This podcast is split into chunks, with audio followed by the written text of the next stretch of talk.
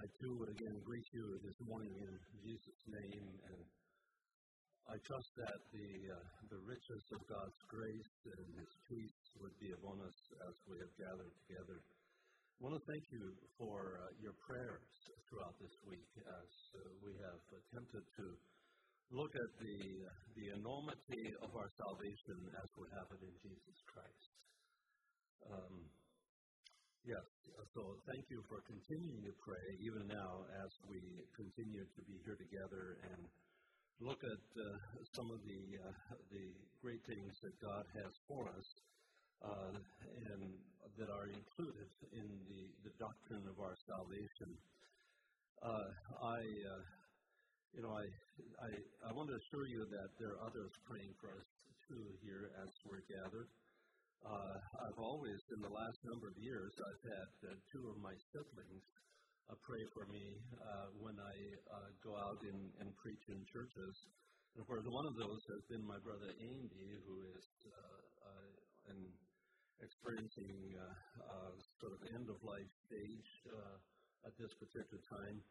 And he's been one of my prayer warriors, as I said to some of the men yesterday, last evening, that my brother Andy is not a theologian by by any means, but uh, he he knows how to pray, and uh, he's been one of those men that uh, one of those that I've been able to depend on. Will pray for me uh, as as I preach, as he says. But he said, "You preach and I pray," uh, and so.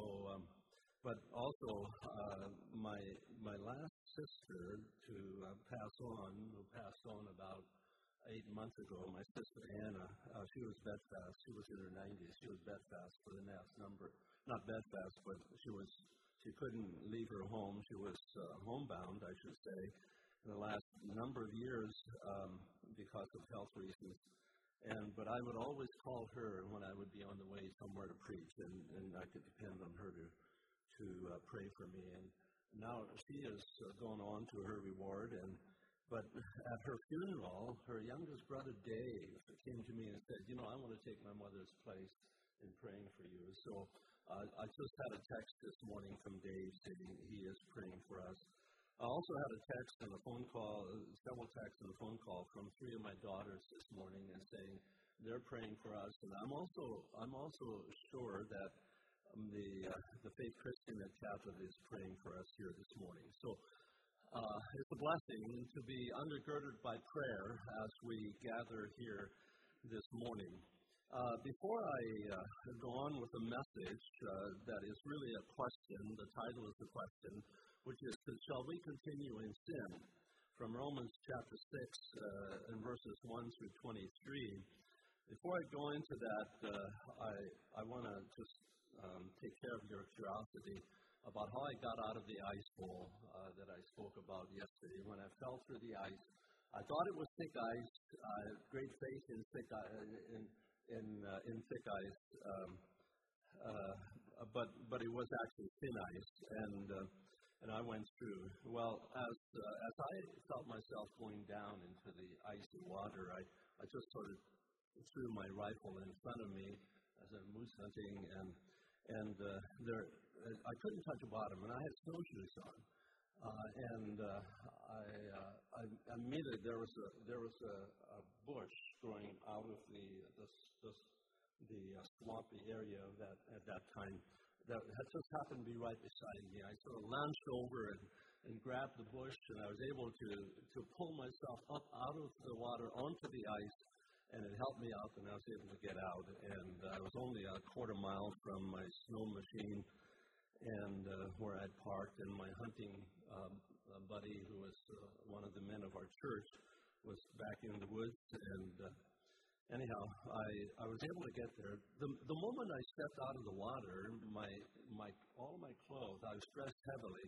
All my clothes froze solid which was really a blessing because the wind couldn't get through them. Although I was I was going moving toward hypothermia. By the time I got to my snow machine, um, I mean I was shaking, and uh, but as quickly as I could, I had emergency equipment on the snow machine. I I gathered, I, I, I began a fire, and one of the lifesavers in northwestern Ontario are, is birch bark. I mean, you can take birch bark and you can light it when it's wet, and it'll it'll it'll catch a flame and So I gathered birch bark, kindling, and other wood, and I began a fire as quickly as I could. And and uh, I sat there by the fire and uh, began to warm up. And so um, uh, it all turned out okay uh, by the grace of God. And so uh, I'm grateful to be here uh, in, again this morning and and, and tell you the story. so blessings to you as we continue to look at the uh, amazing Word of God this morning. Um, as you know, I'm going to be looking at the uh, Romans chapter 6 this morning, and uh, it's uh, the question from Romans chapter 6 from in verse 1 that is the title for my message. Shall we continue in sin that grace may abound? Is the question. And I want to speak to you this morning uh, about our freedom from the tyranny of, of sin's power. And so, in a sense, we're moving from the doctrine of justification to the doctrine of sanctification this morning. We've been looking at our justification the last two evenings and, and the basis for it. Uh, but for the sake of analysis, it helps us understand that justification has to do with our relationship with God, as I've been saying and emphasizing, our standing with God, with being right with God through the atoning sacrifice of Christ on the cross. You know, Romans 5, 6 through 9 says it very well when it says, For when we were without strength, in due time Christ died for the ungodly. For scarcely for a righteous man will one die, yet peradventure for a good man some would even dare to die. But God commended his love toward us in that while we were yet sinners, Christ died for us. Much more than, being just now justified by his blood, we shall be saved from wrath, from, saved from wrath through him. And so uh, justification uh, has to do with the atoning sacrifice of Christ on the cross. And, and, and by us embracing that, we are made right with God. That's the simplest way I can put it. So Jesus' offering of himself as a sin sacrifice was both vicarious and it was efficacious. Uh, by vicarious, I mean it's something done for someone else. It, so it, he did it for us. It wasn't for himself. It did it for us on, uh, and uh, effic- to be efficacious means it's something that is effective, and, and so his death, uh, his suffering, death, and, and, and the shedding of his blood was, was effective in changing our relationship with God uh, and, uh, and, and making us righteous, and causing us to be righteous. Um, and so, yeah, sanctification uh, uh, justification has to do with uh, a, re- a, right relationship with, with God, bringing us into right relationship with God. But sanctification has to do with, uh, more has to do with our relationship with sin, with sin that dwells within us. And, and though Romans chapter 6 does not use the word or the term sanctification, this is really what Romans 6 is all about, as far as I'm concerned. It has to do with how through the death, burial, and resurrection of Christ, he, God has set us free from what in Romans chapter 8 and verse 2 is he calls the law of sin and death, uh, what, from the tyranny of indwelling sin, the, the power of inherent sin, uh, the, the sin principle that has polluted human nature Ever since Adam sinned in the Garden of Eden, it's often referred to as our sin nature. I have a little problem with uh, with that, with calling it that, but be that as it may, you understand what what we, what I mean when we talk about uh, what we often refer to as our sin nature. Sam Peachey, who uh, was a Mennonite preacher of the past century, had, wrote a little pamphlet on Romans six and seven and eight is that, that Romans 6 is the new birth passage of the book of Romans. And I, I, I, I, I um, yes, I consider that to be an accurate assessment of the essence of Romans chapter 6. Well, Romans uh, chapter 5 then introduces us to Romans chapter 6. And that's why I asked you last night to, uh, to begin reading in Romans chapter 5. Uh, because uh, in Romans chapter 5, Paul concludes uh, his exposition of justification by faith by enumerating at least five, five blessings of justification uh, and begins to explain the fact that through Adam all came under the tyranny of sin uh, and, and death, uh, and that, uh, but in and through Christ all are, are not, can be made righteous, verse 19, and uh, that through the, uh, the, the, through Christ. Yes, so um, that's verse 17 of Romans chapter 5. Um, now, I recognize that many of our evangelical friends do not believe we're made righteous in justification, but, uh, but that we're just forensically counted to be so. Well, as I said last night, I have a major disagreement with that. And I believe that in, in justification, we're also made righteous, and I'm grateful for that. But Romans 5 introduces us to Romans 6 in three ways. Uh, it gives us the five spiritual blessings or effects of uh, justification in verses 1 through 11, uh, uh, which is that we have peace with God, we have access to His grace now, wherein we stand and rejoice in the hope of the glory of God. And, and that's, that's verse 2. Uh, and do you know that? Do you, do you notice that it says we now stand and rejoice in the hope of the glory of God? Does that mean future glory? Well, I, I think I believe he's also referring some, to something that happens here and now. You know, we we emphasize the fact in verse three and talked about what it means when uh, when Paul said uh, all have sinned and come short of the glory of God. Folks, we don't uh, as as uh, uh, as justified and sanctified of believers, we don't have to continue to come short of the glory of God. Now we can stand and, and, and, and rejoice in the hope of, the, of fulfilling and experiencing the glory of God, even in this life, uh, so that we don't, we don't have to continue to come short of the glory of God all the time. Isn't that a blessing? it's one of the blessings of our, of, of our justification. And then we also glory in tribulation as well, verses 3 through 5 in Romans 5. We're safe from wrath. Uh, we are we joy in God, and, and that means we rejoice, we exult, not only in the gifts He gives us, but in God Himself. And I trust that we uh, are able to do that here this morning. That, but then Romans 5 explains how human nature, uh, how every man and woman was polluted with the genetics of sin, if I could call it that, how sin and death became ruling tyrants in the uh, uh, human personality. Uh, in beginning in verse 12 in Romans 5, Paul begins to show how the sin principle was introduced into the family of Adam by Adam's one act of disobedience.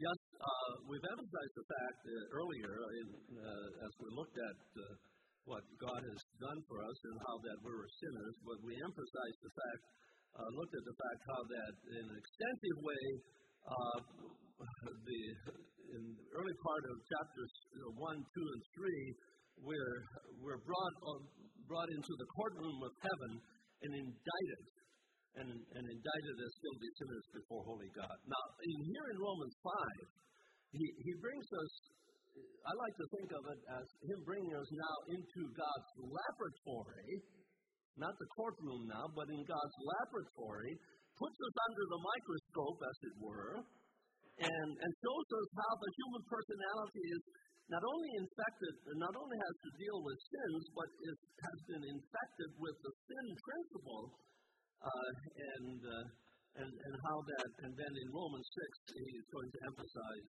uh, show us how that uh, God has delivered us from the sin principle. Well, the, the, third, the third way that Romans 5 introduces us to Romans 6 is that, it, and I don't know if you noticed that, you, you couldn't hardly miss it uh, in Romans 5, but uh, uh, Romans 5 emphasizes what I call the copiousness of our redemption. By copiousness, I mean the plenteousness of our redemption, the greatness of our redemption. And he does so by using the word much more, and he uses that, that those words five, five times, if I'm correct, in verse 9, 10, 15, 17, and 20.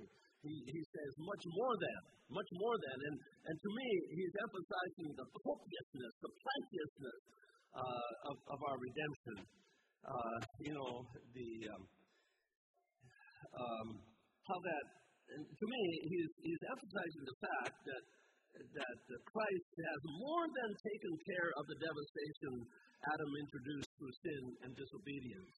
You know, uh, and so uh, not only has Christ dealt with the devastation of the fall, but he opened up to us a fountain of grace that enables us to live victoriously over sin and to reign in life in and through the Lord Jesus Christ. That's copiousness, that's plenteousness, that, that has to do with the, the wonderfulness and the enormity of our salvation.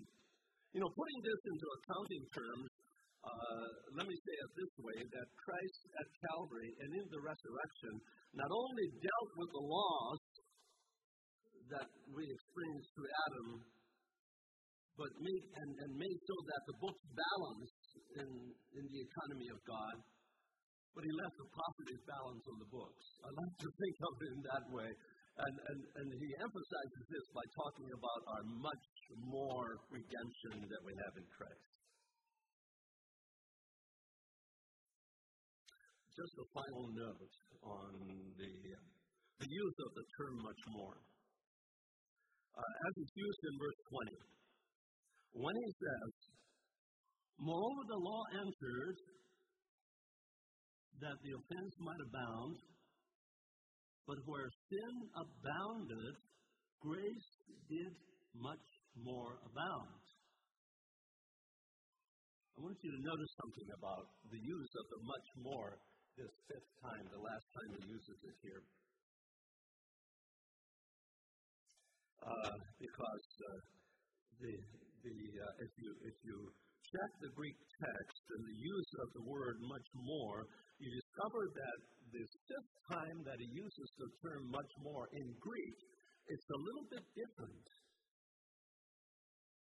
Uh, he uses a little different word to, to talk about uh, much more, how that grace did much more abound. Um, and, and, and he uses a word that puts this much more into, into the superlative. You know what I mean? You know, we say good, better, best. Well, best is the superlative of good. And so he uses a word to, to, to place this uh, term much more into the superlative here. Um, and so this is the way, if I would transliterate it as, as I understand it, given in the, in the original text, is, is where sin abounded, grace did super abundantly much more abound. Now, isn't, isn't that putting it into the superlative? he did super abundantly much more abound. You know, I like that.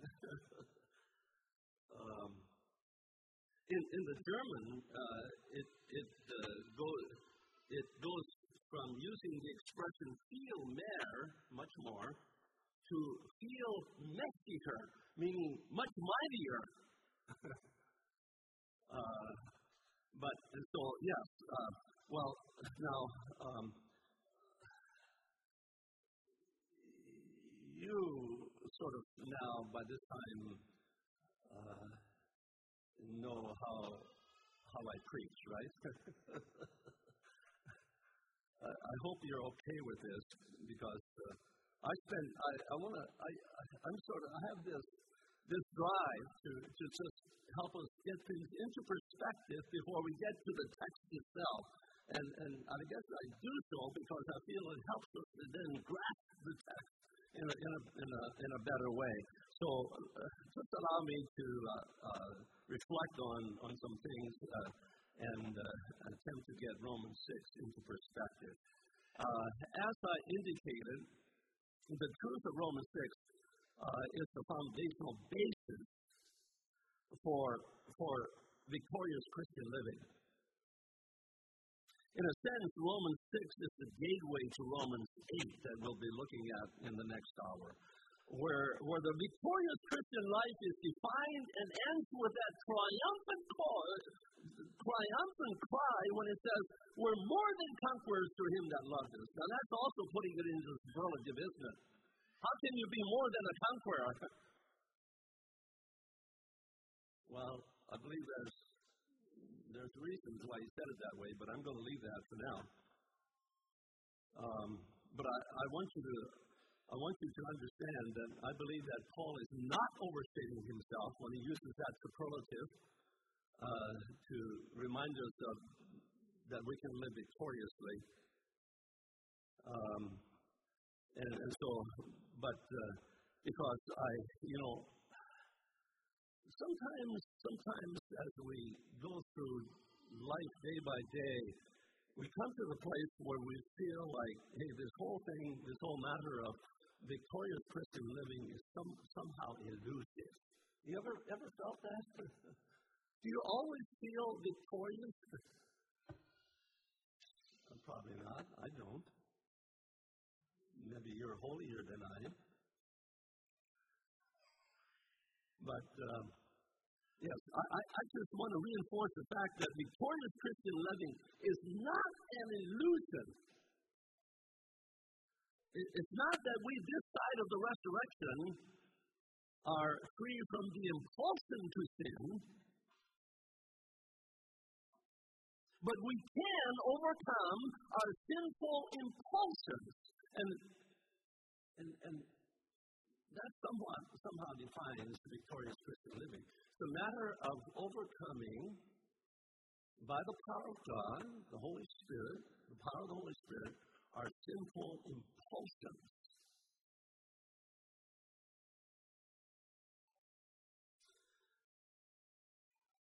So I believe that Romans 6 explains how we are freed from that power of sin in our personal lives. And again, I say this is not theory, this is divine revelation we're looking at. Because Romans 6 reveals how God has made inoperative, and I use that term uh, deliberately, it, He has made uh, inoperative that insidious nature of sin in us, that law of sin and death inherent in, in our human nature. Romans 6 shows us how God has dealt not with sins committed. He, he showed, he revealed that to us in Romans 4 and uh, 3, the end of Romans 3 and, and, and chapter 5, especially, uh, chapter 4 especially, uh, through justification. Uh, because in justification, uh, we also have the forgiveness of sins. And so uh, Romans 6 shows us how, how God has dealt not with sins committed, but with the issue of sin as a ruling power in us that would ensnare us and enslave us and bring us under sin's bondage. No doubt Paul had this in view uh, right from the get go when in Romans uh, chapter 1 and verse 16 he said, For I'm not ashamed of the gospel of Christ, for it is the power of God unto salvation to all them that believe, to the Jew first and also to the Greek. And, and, I, and, and we need to understand that an important part of the gospel is not only the forgiveness of sins, but is how God has delivered us from the power of sin. And that is the divine possibility in and through the Lord Jesus Christ and the, and the work he does in us. Someone has said that the legalist attempts to deal with sin by making a rule against it. The moralist attempts to deal with sin by rigid self discipline. Have you tried that? you found it works.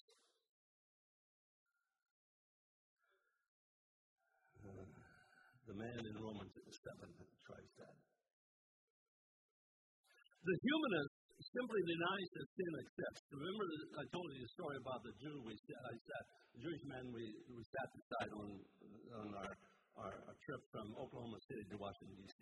He was denying the existence of sin itself. But Paul in Romans 6 reveals to us how God dealt with sin through the cross of the Lord Jesus Christ, through his death, burial, and resurrection.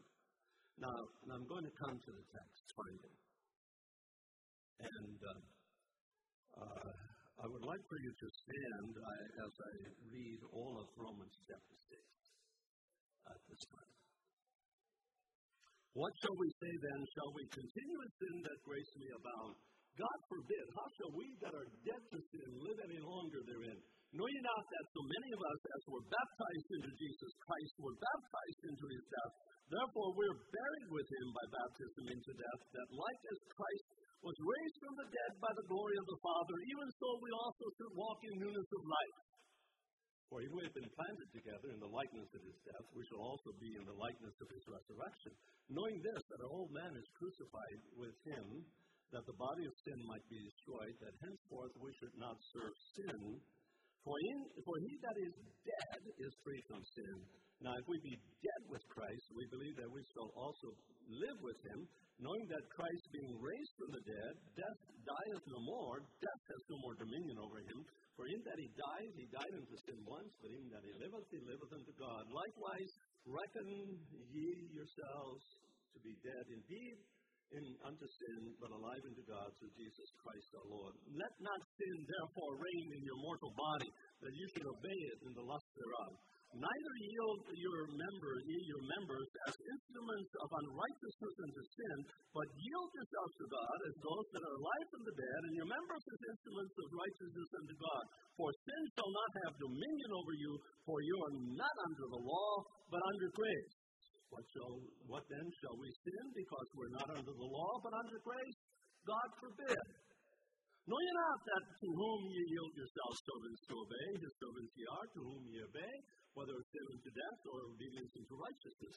For but God be thanked that ye were the servants, and the word servant here is actually slave, du, uh, doulos, as we noticed the first evening, uh, because God be thanked that ye were the doulos of sin, but ye have obeyed from the heart that form of doctrine which was delivered you, being then free from sin, ye became the doulos, the, the slave, the servant of righteousness. I speak after the manner of men because of the infirmity of your flesh. For as ye have yielded your members servants to uncleanness and to iniquity unto iniquity, so even so now yield your members servants or slaves, doulos, to the righteousness to righteousness unto holiness. For when you were the, the, the doulos, or the, the servants of sin, you were free from righteousness. What fruit had ye then in those things whereof ye are now ashamed? For the end of those things is death. But not being made free from sin, you become the doulos, become a doulos to God. You have, you have now your, your, you have your fruit unto holiness, and the end everlasting life uh, everlasting life, for the wages of sin is death, but the gift of God is eternal life through Jesus Christ our Lord. Isn't that a wonderful passage of Scripture? You may be seated. May the Lord open our eyes to at least some of the, the realities of this passage. That's my prayer. That's what I desire for you uh, this uh, this morning. And, uh, and again, here is one of those passages that I, I just know that I can uh, tell you everything. I can't explain everything that is said here. Uh, but uh, I encourage you to uh, to continue to seek enlightenment in, the, in this passage and just search for the gold that is here, this passage, that soul will so enrich your life and bless your life. I, am going to ask the, that the handout to be given out at this time uh, our te- my teaching outline on this particular section. Um, I, I want, of course, you, you will notice that Romans 6 begins with a rhetorical question in verse 1. The question is, shall we continue in sin that grace may abound? And the question is anticipated because of the statement that, that Paul had made in chapter 5 and verse 20 when he said, Where sin abounded, grace did superly, superabundantly much more abound. And so a misunderstanding of this statement in, Romans chapter 5 and verse 20 could cause some to think that the more I sin, the greater opportunity for God's grace to superabound. So if my sin magnifies God's grace, sinning is not such a bad thing after all.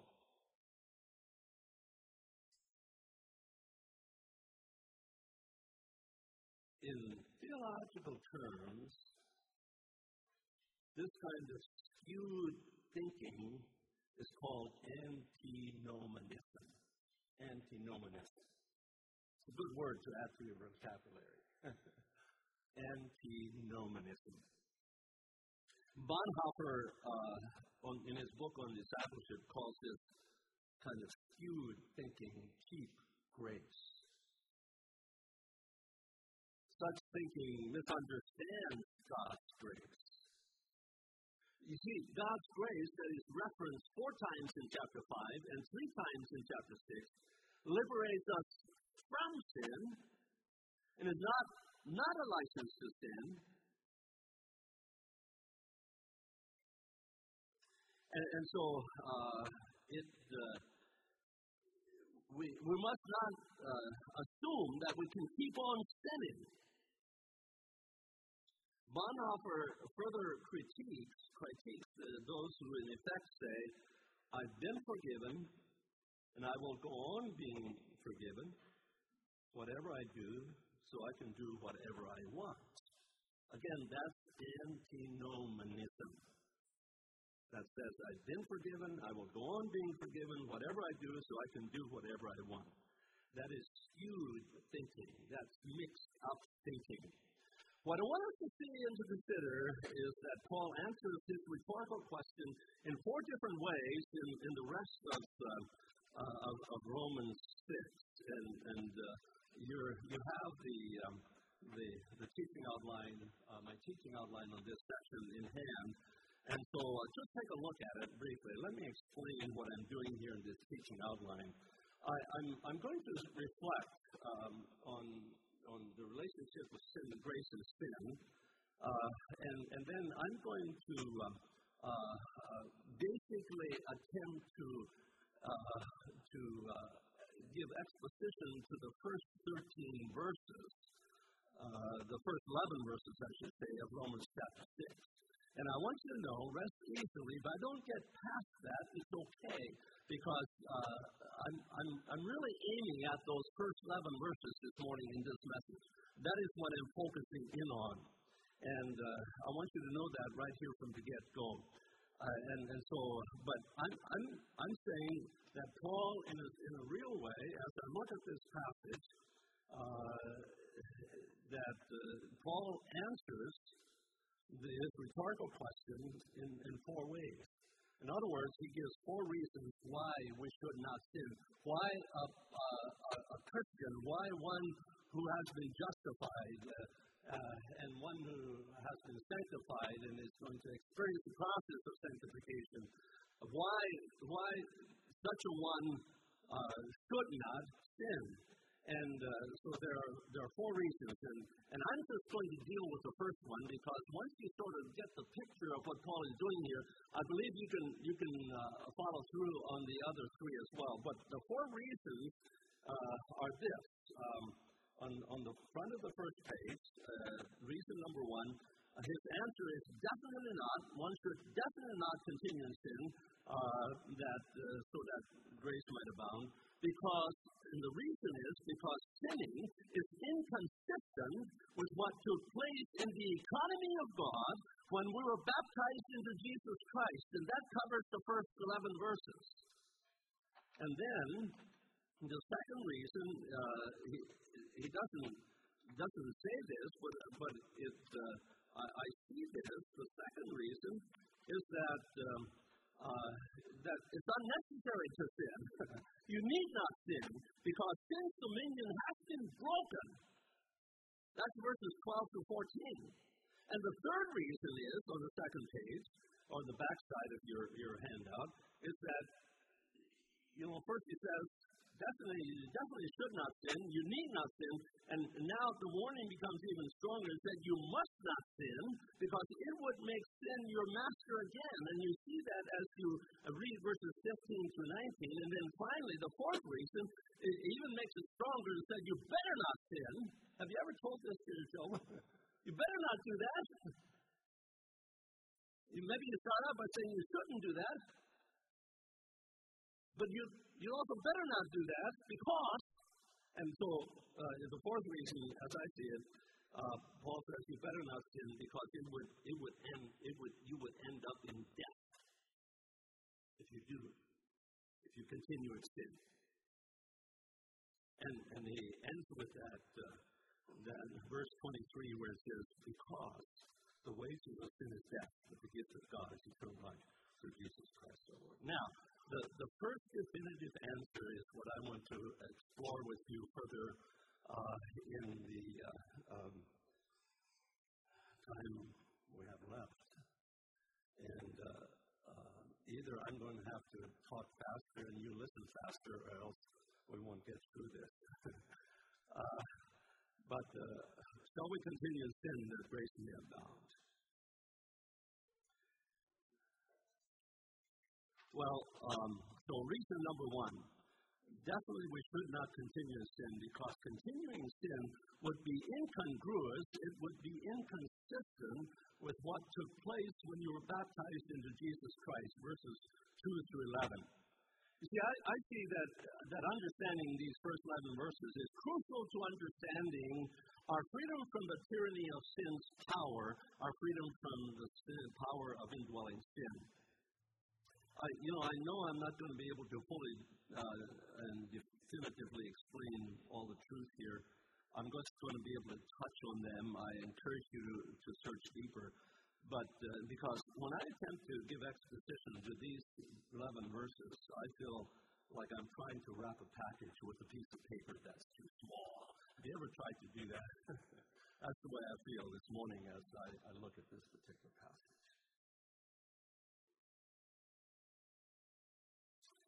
Uh, in, uh, keeping a number of things in mind will help bring this the of truth found in verses 2 through 11 into perspective. The, and the first one is that the key to what it means to having died with Christ and having been buried with Him and to have been resurrected with Him is, I believe, given in verse 5 when He says, For if we have been planted in the light together in the likeness of His death, we shall also be in the likeness of His resurrection uh, notice the phrase in the likeness of. Um, I, I, believe that um, we need to understand what Paul means when he says in the likeness of. Think prototype here. Uh, uh, not mystical union, in, other words, what happened to Jesus, Paul is saying, what happened to Jesus in his death, burial, and ra- resurrection happened to me in a spiritual way, in, in a spiritual dimension in the economy of God. And this helps pull what is said here out of the abstract and, and keeps it from becoming highly mystical. And so, think prototype here. Uh, in other words, our death to sin is, is and was in the likeness of, in the similitude of Jesus' death. And, and, and secondly, our burial uh, was also, our burial with him was also like unto his burial in the likeness of and in the similitude of Jesus' burial. Well, before I, before I lose track of that, let me ask you a question. Why does Paul why does Paul talk about the burial of Jesus? Not just the death, but the burial. Why, does, why is the burial important? Well,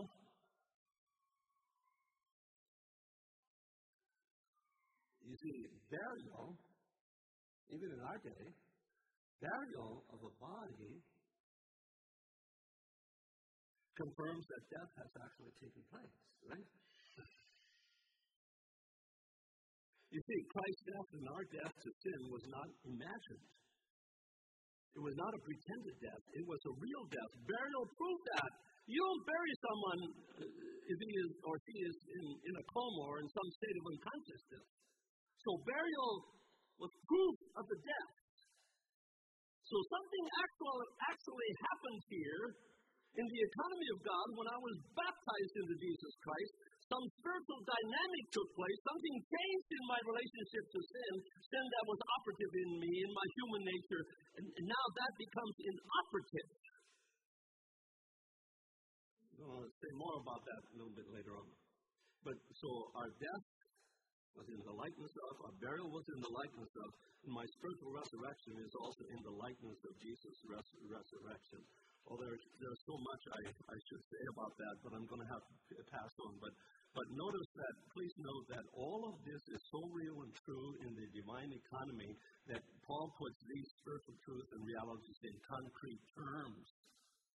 In other words, we died with him. Our old man was crucified with him, past tense. Verse 3. We were buried with him, verse 4, past tense. We are raised with him in the likeness of his resurrection, present tense. And we shall be future tense. In our physical resurrection, we shall be in the likeness of his physical resurrection. Praise God for that.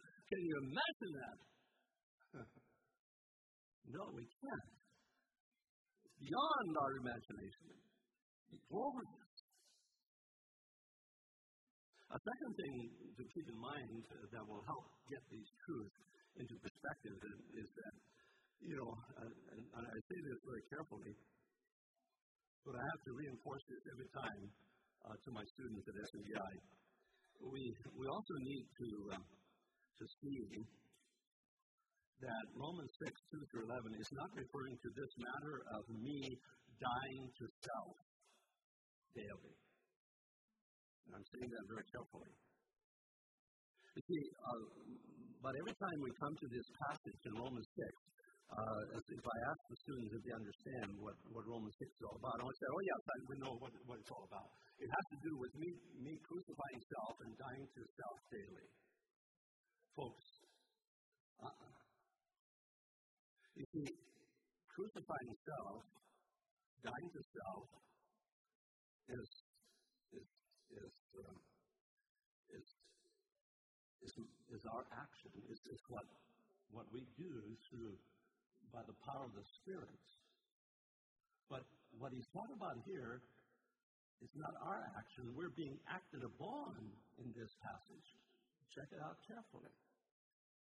And now, I'm not saying that, that, that dying to self and crucifixion of self by the power of the Spirit is not, is not important. But I'm just saying that that's really not what he's talking about here. Okay?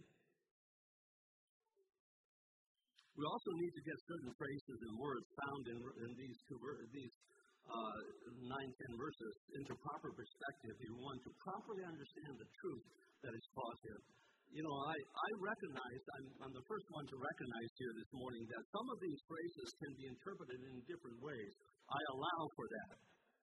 But, but just allow me to sort of give ex, ex, exposition, to expostulate uh, on some of these phrases and words for your consideration. And that, that's really the main focus of what I want to do here this morning uh, in, in, the, uh, in, this, in this session. Um, and so we're looking at, I, I highlight four phrases that we need to understand in the first 11 verses of Romans chapter 6. The first one is what he, what he talks about when he talks about being baptized into Jesus Christ, verse 3.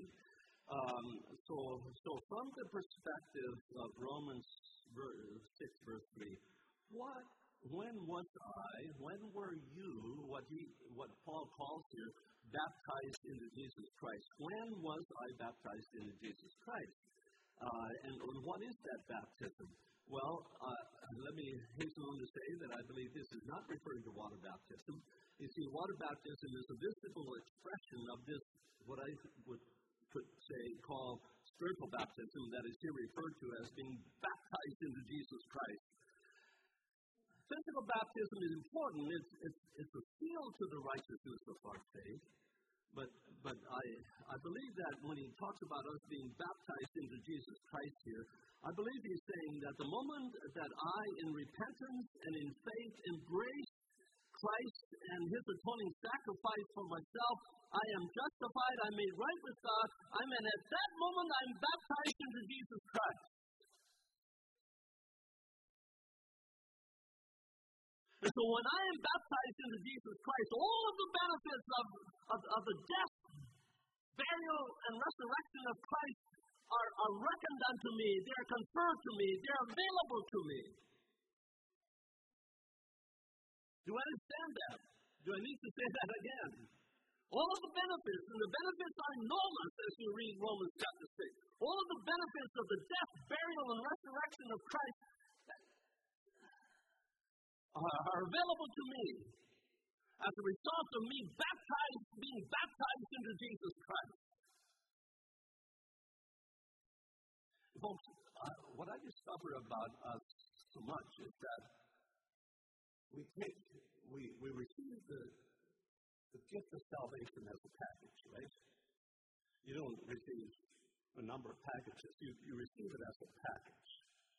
But what happens so often for us is that we only open the package part way. Maybe we open the package to where to, to forgiveness, and we just stay there. but but there's much more to the package of salvation than forgiveness. And, and, and opening the package all the way will deeply enrich and bless the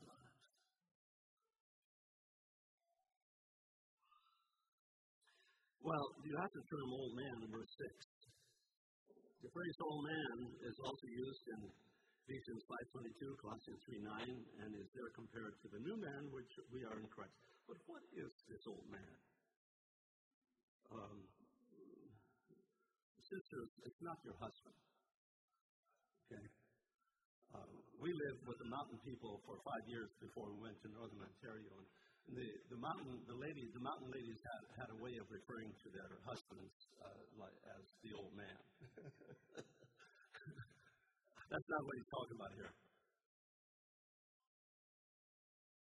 I believe that the old man uh, is, is, compared to the new man, which are in Christ.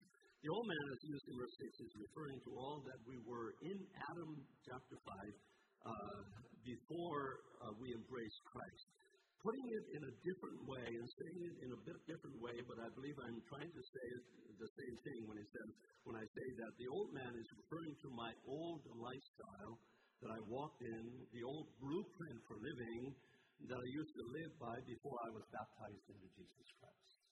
That's the old, that's the old life. The old man is the old life, okay?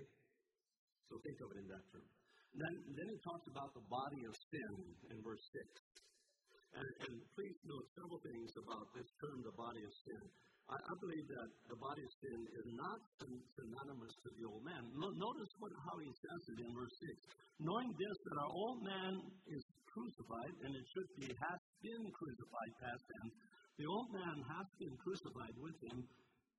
That, and that that is, has the meaning of in order that the body of sin should, might be destroyed, that henceforth we don't have to serve, keep serving sin on. So you see that even in the reading of the text, the, the old man is not synonymous to the, the body of sin. But what is the body of sin? Um, and, and, let me also, I, I must also uh, emphasize the fact that the body of sin uh, is not to be equated with our physical body here. Uh, the body of sin refers to what is often referred to as our sin nature, our fallen human nature. Uh, the, the mass of sin in me, as Lenski's interpretation of it, uh, I take it to be referring to sin as an operative principle within my human nature, which, which will express itself through uh, my physical body. But it's not really talking about our physical body per se here when it talks about the body of sin. Now, there's the third uh, word that I want you to uh, notice here is says that the body of sin might be destroyed, that henceforth we need not continuing to, to serve sin. The, what, what does he mean by the body of sin being destroyed? Does he mean that the, that the body of sin, the mass of sin, the sin principle in me, the sin nature in me is not annihilated? Well, normally we lose, use the word destroyed that way. But that's not the way it's used here.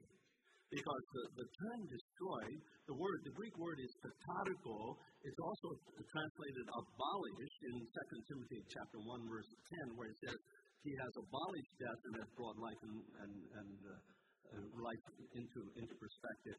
But so the, the word of uh, kathariko here, as it's used to it, destroyed, means to reduce to inactivity.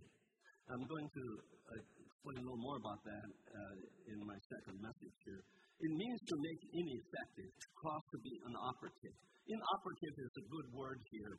Uh, it does not mean to eradicate, to annihilate, to put out of existence. Uh, Leon Morris says it means to render powerless, and that's also good. You see, sin as an operating principle in me is now rendered powerless. It's not, it's not annihilated. It is now put out of commission by virtue of the fact that we are now made partakers of a new divine nature. The power of sin in me as a new creature in Christ is now broken. Go ahead and act upon that fact, that reality, because it's really true. And then, and so that's why he, in, in verse 11, you notice he says, and, and so go ahead and reckon upon, and reckon yourself to, to be dead. And the word reckon here is the same word that he used in chapter 4 when he talked about imputing, in, imputed, uh, imputed, uh, counted, and reckoned. They're all the same word. It is the same word here. So here I hear him saying, just go ahead and act upon the fact because, because, it's, because it's really true that that's what happened that you are, that, that the body of sin in the economy of God has been, has, has been rendered powerless uh, in, in and through Christ. It's now broken. A Puritan saying says something like this God does not take away our ability to sin, He gives us the power not to sin. I'm saying it well. So shall we continue in sin? The, answer is no. Yes, thank you. I would have liked to have heard that from all of you. shall we continue in sin? Yes. um, yes. No. Definitely not, because sinning is incongruous. You know what I mean by incongruous? It's inconsistent. It's incongruous, it's inconsistent with what took place when you were baptized into Jesus Christ. Well, God bless you as we further explore Romans chapter 6.